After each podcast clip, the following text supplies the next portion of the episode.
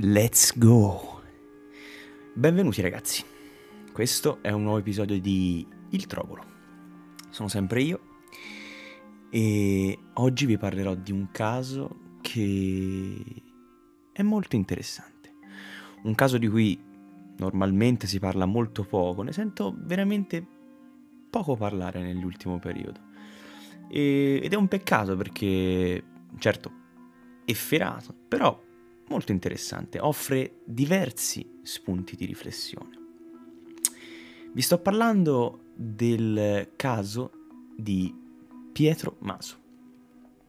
Ora, vi starete chiedendo se non lo conoscete, chi è Pietro Maso? Pietro è un ragazzo come me, come voi, come chiunque vi venga in mente. È un ragazzo normale, nasce a San Bonifacio, in provincia di Verona, una cittadina molto piccola. Nasce il 17 luglio del 1971. È cristiano di famiglia, è mm, super cattolico e la famiglia però gli vuole molto bene, gli fa fare tutto quello che vuole, nonostante sia un po' una palla al piede. Di fatto tutto cambia all'età di 18 anni, dopo, come abbiamo detto, un'infanzia tranquilla. Al terzo anno di superiori fallisce, comincia ad avere problemi e, e viene bocciato. Fallisce anche nei lavori successivi che prova a intraprendere, non, non riesce a trovare un, uno scopo effettivo nella vita. E i genitori cominciano a essere molto preoccupati di questa situazione, anche perché Maso eh, vuole sempre avere il portafogli pieno, vuole sempre avere vestiti alla moda, eh, essere popolare, vuole diciamo essere sempre al centro dell'attenzione anche dal punto di vista di flexing, come potremmo dire eh, oggigiorno. Anzi, probabilmente è il termine più giusto per definire la situazione di Maso al tempo. Il 3 marzo del 1991 si ritrova con dei suoi amici che aveva conosciuto a delle serate in discoteca, eh, che aveva conosciuto al bar famosissimo di San Bonifacio, eh, in cui Maso poi consumerà il suo piano malefico. Questi due amici sono Giorgio Carbognin, che è un po', diciamo, no, il, il succube, è un ragazzo eh, di stampo veramente basso, è un, eh, un ragazzo manipolabile, che si fa manipolare soprattutto è un debole che, illuminato dalla presenza imponente di Maso, viene abbagliato da questa persona e gli va dietro ad ogni costo,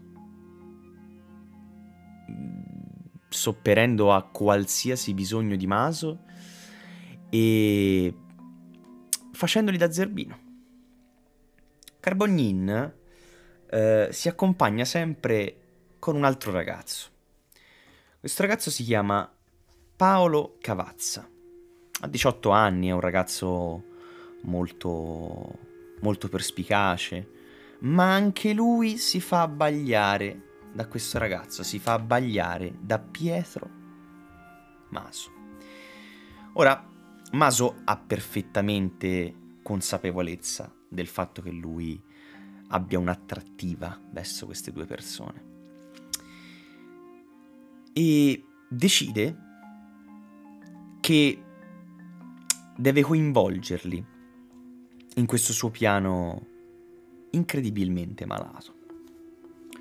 Cosa decide di fare Maso, visto che i genitori stavano per tagliargli le gambe a livello economico, come si suol dire? Come detto in precedenza, nel marzo 1991, per essere esatti il 3 marzo, Maso prova per la prima volta ad uccidere i genitori. Perché sì, Maso voleva sempre di più. Voleva intascare il patrimonio. Voleva intascare l'eredità dei genitori per avere sempre più soldi per poter andare in discoteca, eh, per poter eh, comprare delle macchine, i vestiti alla moda. Era così. Purtroppo era un pariolino, il nostro caro Pietro Maso. Era un truzzo, era un maranza. Pietro mh, mm, racconterà poi eh, ad un programma televisivo, in un'intervista del 2019, Io ho ucciso, che è andata in onda sul 9, che vi consiglio vivamente di guardare. Racconterà che non gli bastava niente, non gli bastava più nulla e doveva andare oltre. Ormai si era completamente dissociato dalla realtà effettiva. In quel marzo del 91, Maso eh, mette in atto il suo primo piano, eh, molto, come possiamo dire, eh, rudimentale di uccidere i genitori. Di fatto, eh, il pomeriggio ehm, aveva piazzato delle bombole del gas ehm, all'interno del suo eh, camino che si trovava sotto la casa. I condotti però del camino portavano con degli sfiatatoi fino ai piani superiori. E di conseguenza Maso voleva fondamentalmente avvelenare la famiglia che si trovava potenzialmente nei giorni successivi nel piano superiore. Cosa succede? La madre scende, torna da lavoro, scende in cantina e trova questa situazione di bombole. Ora, il figlio in qualche modo riesce a cavarsela con delle scuse e lei gli crede.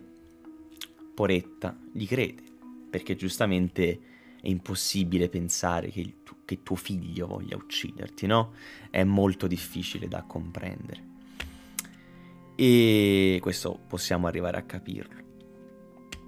Lo sventa, anche perché Pietro, ricordiamo, era inesperto in questo settore e si era dimenticato di togliere le sicure alle bombole, di per cui non avrebbe ucciso nessuno, anche volendo. Non finisce qui, perché nei giorni successivi ehm, la madre trova 2 milioni di lire nelle tasche di Pietro. Gli chiede il perché, da dove vengano questi soldi. Pietro racconta che sono frutto di provvigioni ehm, date in ritardo tutte insieme dal posto dove lavorava, cioè una concessionaria, una piccola concessionaria, dove ovviamente lavorava in maniera saltuaria perché non aveva voglia di fancazzo. Ehm, sostanzialmente, di chi erano questi soldi? Erano di Carbognin, il ragazzo che abbiamo citato in precedenza. Eh, Carbognin aveva preso infatti eh, un prestito di molti soldi che però non era in grado di ripagare per pagare la macchina. I genitori gli avevano detto di no e lui si era ritrovato con questi eh, tanti soldi in tasca che aveva poi distribuito agli amici, quindi Pietro Maso, Paolo Cavazza e anche un quarto elemento, Damiano Burato, all'epoca minorenne, ma su lui ci torneremo dopo. Quindi Pietro in qualche modo se la cava, tant'è che in quel momento decide, eh, cazzo Giorgio, dobbiamo uccidere mia madre, è l'occasione perfetta. Quindi racconta alla madre che può verificare l'effettiva provenienza di questi, di questi soldi a, semplicemente accompagnandolo alla concessionaria. Con una scusa rocambolesca fa portare anche Giorgio, che però in macchina si porta uno schiacciabistecche. Perché? L'idea di Pietro era quella di andare eh, in maniera fittizia, fino, facendola passare la madre da strade eh, completamente dismesse, per evitare ovviamente che fosse visto, eh, alla concessionaria, e nel tragitto uccidere la madre. Doveva ucciderla Carbognin, che era nel sedile posteriore, era seduto dietro la madre di Maso e doveva colpirlo, colpirla alla testa con, con questa schiacciabistecche. Carbognin però non ce la fa, mm, non se la sente, se caga un po' sotto. Comprensibile, direte voi, certo. Non ce la fa a uccidere la madre di Maso, tant'è che eh, Maso accampa un'altra scusa per evitare che la madre effettivamente arrivasse al concessionario perché a quel punto avrebbe svelato la menzogna, no? De- della provenienza di questi soldi, tant'è che riescono a tornare a casa. E l'altro, il secondo tentativo, finisce a sfaciola. Anche questo. Ora, Pietro ovviamente sperpera questi due milioni di lire perché, ricordiamo, era un Maranza. Ehm, ovviamente anche Giorgio e gli altri amici sperperano i soldi. Tant'è che Giorgio, eh, dopo un po', ovviamente deve ridare i soldi alla banca. E voi direte, grandissimo furbo. Certo, non era un furbo per niente il nostro Carbognin, perché chiede aiuto a Maso, che, da grande furbo anche lui, decide di aiutare l'amico. Come lo aiuta? Falsifica la firma della madre in banca per aiutare l'amico a ripagare il debito. Ora, Maso non può più aspettare. Ha fatto la più grande cazzata che poteva fare e i genitori non glielo perdonerebbero mai, lo butterebbero fuori di casa, lo eh, disedererebbero. È impossibile che Maso possa passare liscia questa cosa. Deve uccidere. Deve far fuori i genitori prima che scoprano che lui gli ha rubato i soldi. E questo effettivamente accade. Piccolo spoiler. Tempesta 17-18 aprile 1991, un giorno di tempesta, un giorno eh, piovoso, grigio, tipico per un bel omicidio, oppure eh, per un funerale, ma questa è un'altra storia. La madre Rosa Tessani e il padre Antonio Maso si trovavano fuori per un convegno, per un evento nel frattempo il figlio si ritrova al bar, quello famoso di San Bonifacio che vi avevo accennato prima. Si ritrova al bar con Paolo, Cavazza e Burato. E ovviamente il nostro mitico Carbognin. Si fanno accompagnare ehm, da un altro amico, un quinto amico, che però immaginava che tutto questo piano, che nel frattempo avevano eh, strutturato all'interno del bar, fosse tutto uno scherzo. Non ci presta più di tanto caso, ovviamente non poteva pensare che Maso fosse seriamente intenzionato ad uccidere i genitori. Arrivano a casa. Pietro stacca la luce, svita una lampadina per lasciare ovviamente l'ambiente al buio e favorire questa operazione malsana. Si fanno più o meno le dieci e mezza. Il padre torna a casa insieme alla madre. Tenta di accendere la luce e la luce non si accende. Quindi, stupito, anche perché, nel senso, un bel rompimento di palle, il padre, probabilmente bestemmiando per la luce che non si accende, sale dal garage Appena raggiunge il piano superiore, Pietro lo colpisce con una spranga di ferro da dietro. Burato insiste con una padella. Metodi molto artigianali. Il padre non muore, tant'è che cominciano a calpestargli il capo, sia Maso che Burato. Nel frattempo, probabilmente spinta dai rumori, eh, immagino abbastanza forti, eh, la madre sale le scale e immaginate a cosa possa portare. La madre viene colpita da Cavazza e da Carbognin, eh, uno con un blocco a sterzo e l'altro con un'altra padella. Ciò però non uccide ne- nemmeno la madre, oltre al padre che ancora stava agonizzando sotto i colpi dei due. E Pietro si stacca da burato e comincia a soffocare la madre mettendogli in bocca un pezzo di cotone e soffocandola con un sacchetto di nylon. Nel frattempo eh, gli altri, quindi eh, Cavazza e Carbognini insieme a Burato, si sfogano sul padre, tenendogli un piede sulla gola. Questa agonia, tra botte, tentativi di strangolamento, dura 53 minuti. 53 minuti in cui eh, Rosa e Antonio tentano di lottare per la propria vita contro un aggressore insospettabile. Ora amici, io vorrei soffermarmi sulla faccia che secondo voi hanno fatto eh,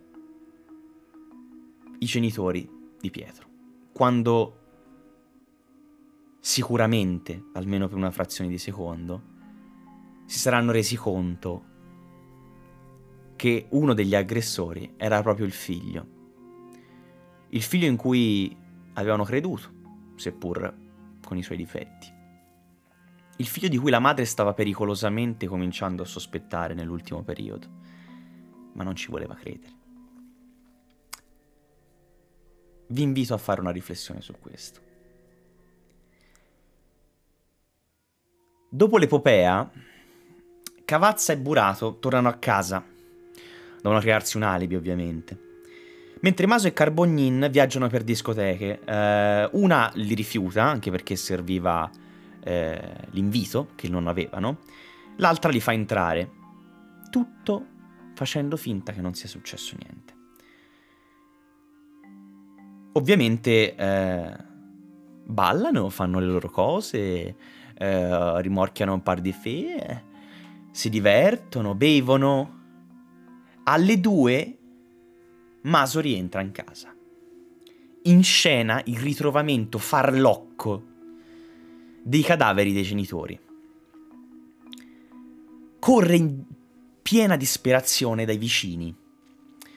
Urla strepita tant'è che i vicini si alzano, comincia a suonare ai vicini, che arrivano alla porta e si trovano sto, sto personaggio, bagnato, in preda alla disperazione, che piange, si dispera, dice che ha visto, salendo dalle scale, le gambe di qualcuno dei genitori, si è preoccupato, si è impaurito e non vuole salire per controllare. Atteggiamento strano. Il vicino sale e trova lo spettacolo macabro di genitori senza vita.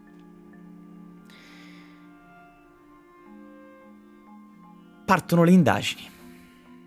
Polizia, bam, bam, bam, partono le indagini. All'inizio ovviamente gli inquirenti battono la pista dell'omicidio a scopo di rapina, anche perché i, i compagni di merende avevano inscenato ovviamente una rapina. Ehm, per destare meno sospetti, no? E sempre per destare meno sospetti, eh, avevano fatto delle cose un po' strane. Tant'è che un poliziotto anziano in pensione eh, si accorge di dei particolari molto strani. I cassetti sono stati sì aperti, ma il contenuto è stato riversato in giro per le stanze. Ora, è un po' strano, anche perché eh, i ladri tendono a non farsi scoprire dopo aver rubato. Quindi tendono ad aprire i cassetti, cercare quello che devono cercare e se non lo trovano richiudono il cassetto.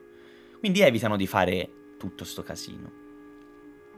Inoltre non sembrava essere sparito niente dalla casa di Maso, nonostante Pietro dicesse che effettivamente eh, mancasse roba.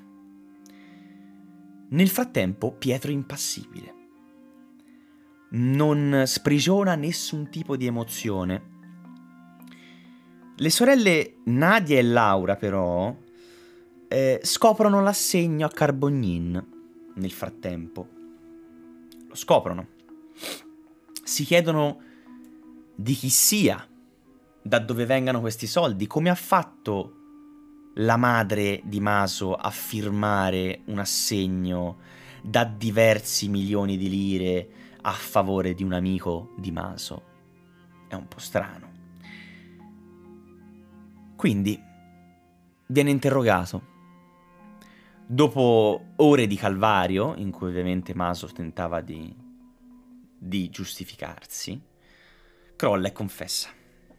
Finalmente abbiamo un responsabile, o per il meglio dire, dei responsabili. Parte il processo. Ovviamente l'accusa vuole l'omicidio volontario il PM, eh, per evitare ovviamente linciaggi di massa, eh, si affida a Vittorino Andreoli, un noto psichiatra eh, del tempo, studioso, che però dichiara tutti i responsabili capaci di intendere e di volere. Burato, che all'epoca era minorenne, Viene giudicato dal Tribunale dei minori. Si prende 13 anni, la pena massima. Mentre gli altri tre, Maso, eh, Carbognin e Cavazza, i Goat della storia, si prendono Maso 30 anni, quindi il massimo della pena, 30 anni e 2 mesi, e poco, poco meno gli altri, 26 anni più o meno. Ora, la difesa di Maso ovviamente tenta di insistere sull'infermità mentale, eh, anche perché Maso viene effettivamente dichiarato narcisista cronico, disturbo di narciso, che però non è classificabile infermità mentale dalla Corte d'Assise. Il 29 febbraio del 1992 arriva la sentenza. Maso prende l'ergastolo, gli altri due 26 anni e Burato 13. Ora, Maso, proprio per levarsi tutte le soddisfazioni possibili, si presenta in delle pezze veramente indecorose ai processi. Tant'è eh, che potete vederlo tranquillamente cercando eh, immagini di Pietro Maso su Google eh, un'immagine che mi ha fatto sbellicare dal ridere. Cioè, di Pietro Maso in. Eh, in piena, no? Accusa. Vestire. Sgargiullo. Con il suo fularino. A pois, bianco e nero. Una roba fuori dal normale, no? Eh Maso non può essere sano di mente per fare una cosa del genere, tant'è che non può essere sano di mente nemmeno perché fa ricorso per avere l'eredità dei genitori. Ora, l'avvocato difensore di Maso ovviamente gli dice a, a Coso, ma sei impazzito? Tant'è che l'accusa, se Maso effettivamente avesse perseguito la voglia di avere l'eredità, eh, avrebbe affibbiato a Maso l'ergastolo di primo grado, di conseguenza prigione a vita. Ovviamente Maso è costretto a rinunciare a questa eredità. Nel frattempo le sorelle eh, assistono a questo scempio di, di, di processo. Ora, Maso sconta la sua prigione. Nel 2015 esce con anticipo di circa due anni dalla pena. E mh, mm, sembra per un periodo andare bene, sembra aver capito di aver sbagliato. Nel 2016 però viene inserito in una lista un po', un po greve. Una lista di estorsione. E si sa anche che in quel periodo facesse uso di coca e di altre sostanze stupefacenti, tant'è che viene messo in un programma di reinserimento sociale. Ovviamente non viene condannato per estorsione, era solo in una lista. Nel 2019 eh, rilascia questa intervista, video, Io ucciso, appunto sul 9, che vi ho, cit- vi ho citato prima, in cui racconta come effettivamente sia andata quella notte, dal suo punto di vista. Ora, questo caso mediatico, di cui si parla molto poco, è un caso che secondo me ha del potenziale. In che senso, direte voi? Ha del potenziale a livello di storia.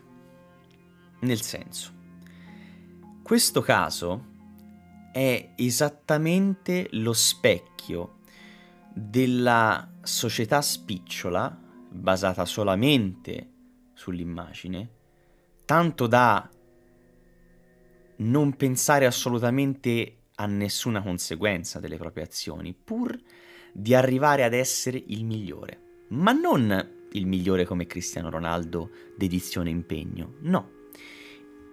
Il più bello, il vestito meglio, quello con la macchina più bella, quello con più soldi, quello con più amici, quello con più donne, lo status.